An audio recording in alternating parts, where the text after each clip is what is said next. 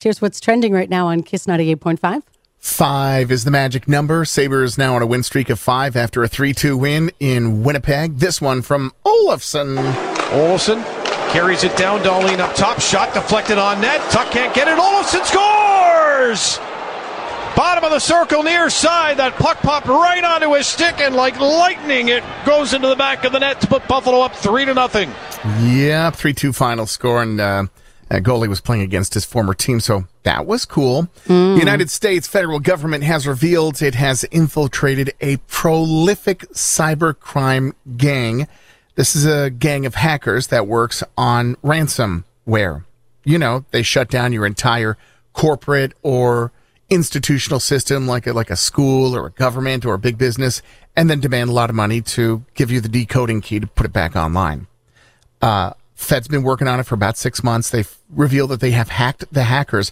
This ransomware group is called Hive, and they started trying to get into them about six months ago. Finally got in, shut down their servers in Los Angeles. Do they think they will stop all hacking in the future? Nope. But at least they got into the systems and were able to get the um, the keys that undo the ransom that let people Oh, that have been held ransom gives them the we'll call them decryption key to those hacked. They believe maybe they saved some people 130 million dollars Wow. of ransom that was being demanded at this time. This is a huge group, been around. They do it a lot. They take a lot of money from a lot of good people. That is the Hive ransomware group. That's a group that's been shut down after six months of work from the federal government. And the sad part is, Jan, they'll probably just pop up again somewhere else, different oh, servers. Oh, yeah. You know, Yeah. that's the tough part. Buffalo Teachers Federation has uh, taken another step in letting you know what is going on with the contract. This time, billboards around Western New York. What we want uh, the public to understand is that Buffalo teachers are way behind all the other teachers in the area.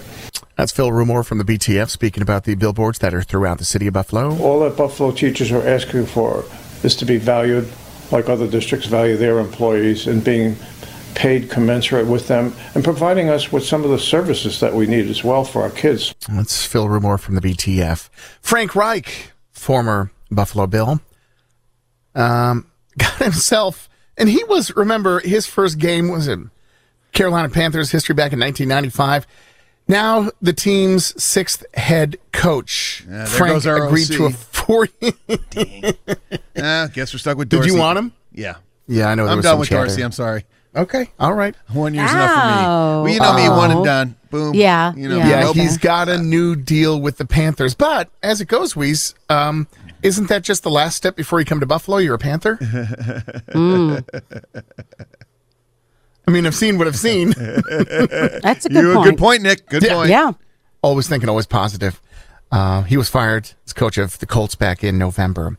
Rick Astley is in the news, and it involves a song that you might know and love, the song Betty Get Money by Yung Gravy. So the song features a lot of the Rick Astley song Never Gonna Give You Up, the music which the Yung Gravy team, including producer Dillon Francis, had licensed, but it's the voice of Rick Astley that is used in the song. Not technically Rick Astley, but they hired a, uh, a sound alike. And that's the problem that Rick has. He's like, look it, I know you didn't hire me to be, you know, license my voice and all that, but you got someone that sounds exactly like me, told them to sound like me, and that's where the legal problems start. Astley, Rick Astley filed legal documents saying Yung Gravy and his team had only licensed the music, the instruments, and then the instrumental part of his pop classic. They didn't get his voice, so he's suing the producer, Dillon, uh, Yung Gravy himself, and impersonator Nick Seeley, who goes by the name Pop Nick, who's the guy that they said, hey, sing like Rick Astley, we'll record you and we'll just sample you. You talk about the ultimate legal Rick rolling, mic drop for Rick Astley. Huge lawsuit.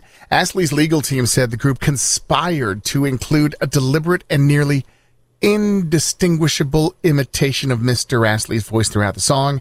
Rick Astley said Yung Gravy cost him potentially lucrative future collaboration opportunities because, you know, once you've been sampled and used in one huge hit, people are less likely to come to you for another one because it's already been done.